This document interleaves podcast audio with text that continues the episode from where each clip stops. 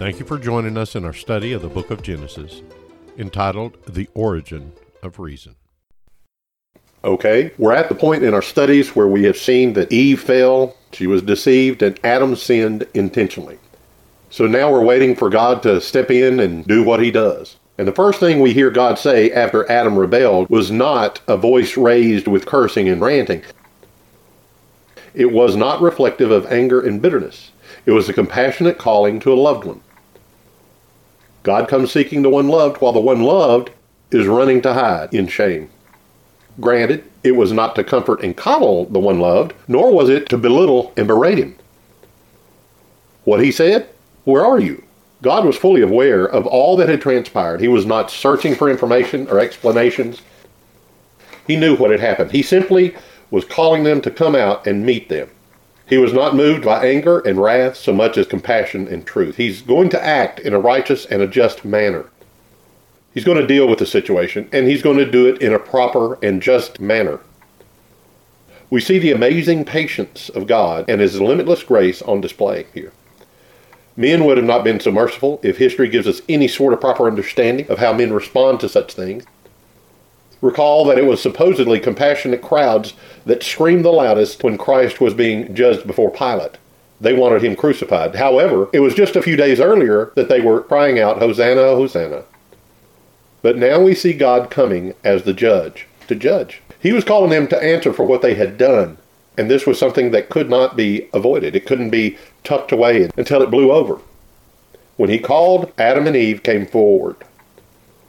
Now, granted, Adam and Eve may not have wanted to come forward, but when God calls a man, nowhere in Scripture can we find an instance when the man called does not respond. Jonah resisted, but in the end, he came.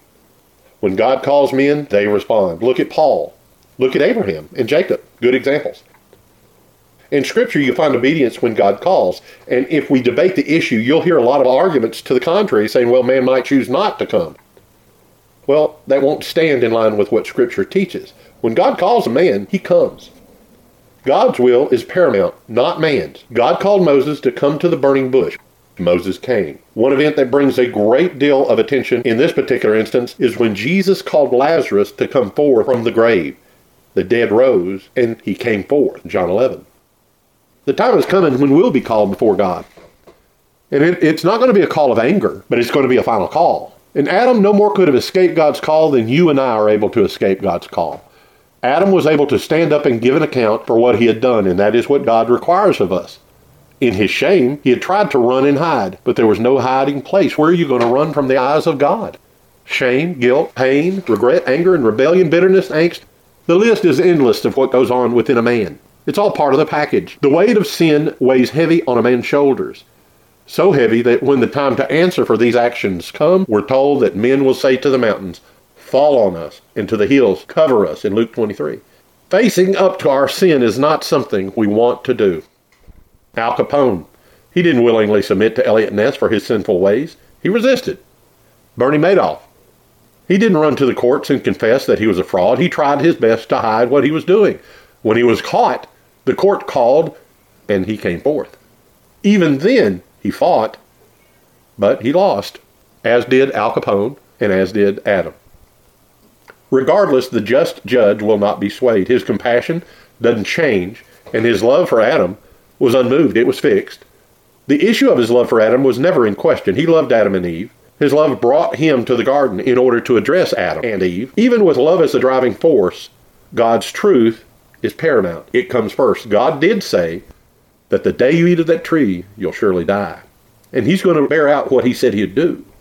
His word is true, and he will not deviate from it, not from all the evidence that we have before us.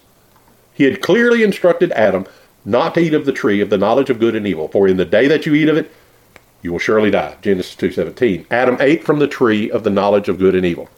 And now the lesson comes in. Prepare for the judgment that is to come, because it's coming. It is coming. God will not ignore and overlook these things, but still, He has more to say. Don't ignore the love of God. Don't ignore it and don't ever put it out of mind. The devil wants us to see God as a wrathful God, throwing lightning bolts down to the earth, and that's never portrayed here. Habakkuk prayed, O Lord, in your wrath remember mercy, in Habakkuk 3 2. And God answered that prayer favorably. There's always hope. The judge begins to ask and to probe, and clarity must be given, but not for this particular judge. He already saw things clearly. But he did say, Who told you that you were naked? And questions were asked directly to the defendant. An opportunity for explanation was given. The response reveals a great deal to the attitude and the character of the individual, something of the concern and realization of the gravity of the situation. That woman, uh, the one you gave me, he says, that's the response. Sin had not just been committed, it had infected the entire way of thinking. The character and the attitude, the reasoning, the thought, the intent, everything had been ruined. It had been tainted completely. How could man have become so insolent in just such a short period of time? After one incident, dare the creature point to the Creator and accuse him? It doesn't make sense. Here we see the profound nature of sin. It causes man it causes you and me to run from God, not just with our feet, but in our reasoning, with all of our being. We run from God. We do not want Him near us or around us. That constant watching, that constant gaze is an obsessive and an obnoxious thing. I'm not going to have it. Sin moves very quickly within the heart of a man. The lies replace truth. Blasphemy brings despair. Sin attracts sin. It builds. The sinful man would rather accuse God than admit his failure, return, and be restored and forgiven. Man loves sin. He loves darkness rather than light. The heart grows cold and hard, and it does so so quickly. Adam could easily have said, Lord, I sinned. I blew it. I did wrong. But instead, he'd have none of this. He chose to cast aspersions on the very character of God. Hey, this was your doing, is what he was saying. This is the result of something you did, and now you're trying to make me the scapegoat. Am I to bear the weight of responsibility for something you did? You're the one that gave me this woman, and she's the one that gave me something to eat. You're trying to clear your own conscience by bringing my actions into question. It was the fault of that woman, and that woman was your doing. Did you give her to me? You did. Oh, yeah, you remember? So back off. But the judge is unmoved. He looks over to the woman. He's not hoping for anything different, and he's given an opportunity, perhaps. What have you done? he asks. Well, the snake. But note here that both Adam and Eve admitted they had eaten of the tree of the knowledge of good and evil. They did not deny that. They acknowledged the obvious. There was no confession, though. It was an agreement with an action, and there was a response of trying to shift the blame. There was no admission of guilt. Both were denying their guilt based on the circumstances involved. Does it sound familiar? It should. It happens all the time. They admitted the facts, but they denied the guilt based on their circumstances. And when you do this, you're blaming either God or the devil for what you have done. The devil tempts, but you're the one that grabs it. You're the one that's ultimately responsible. Both efforts of Adam and Eve were to hide and to escape and deny the results and the consequences of the sin committed. That's what we tend to do. That is the heart of man. See also that God is being gracious to both Adam and Eve. It could have all been over, and yet he comes, approaches them, and gives them an opportunity to explain. Death could have ended the entire scene and the book would have been closed, but God came calling. Sin blinded both of them to even this, that God came when he didn't have to come. Blindness of this nature, spiritual blindness, is our fault. We want to blame Satan. He's the one that tempted, but we're the ones that grabbed it. You and I have chosen to do and to be what we are. And we live by those choices and we suffer the consequences. It's not the result of something someone else did or someone else has done something to us. It's a personal issue, a heart problem within us. We are sinners by choice, and our actions are a result of the choices we have made. But God must be just. This is His character. And He does not depart from His attributes. He never changes. There's no shadow of turning with Him. He stays the same. He's just, He's loving, He's good, He issues a verdict. That's what we have to be aware of, and that's our prayer. Then we come to the trial and the explanations that are given and the verdicts that are applied to each one.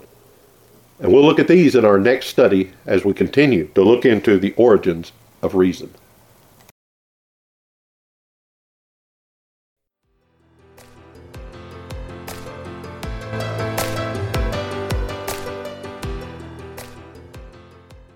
I want to thank you very much for joining us today, being with us in this study. Your participation is well appreciated, and I hope you receive something of benefit. Come back next week and be with us as we study again the origin of reason.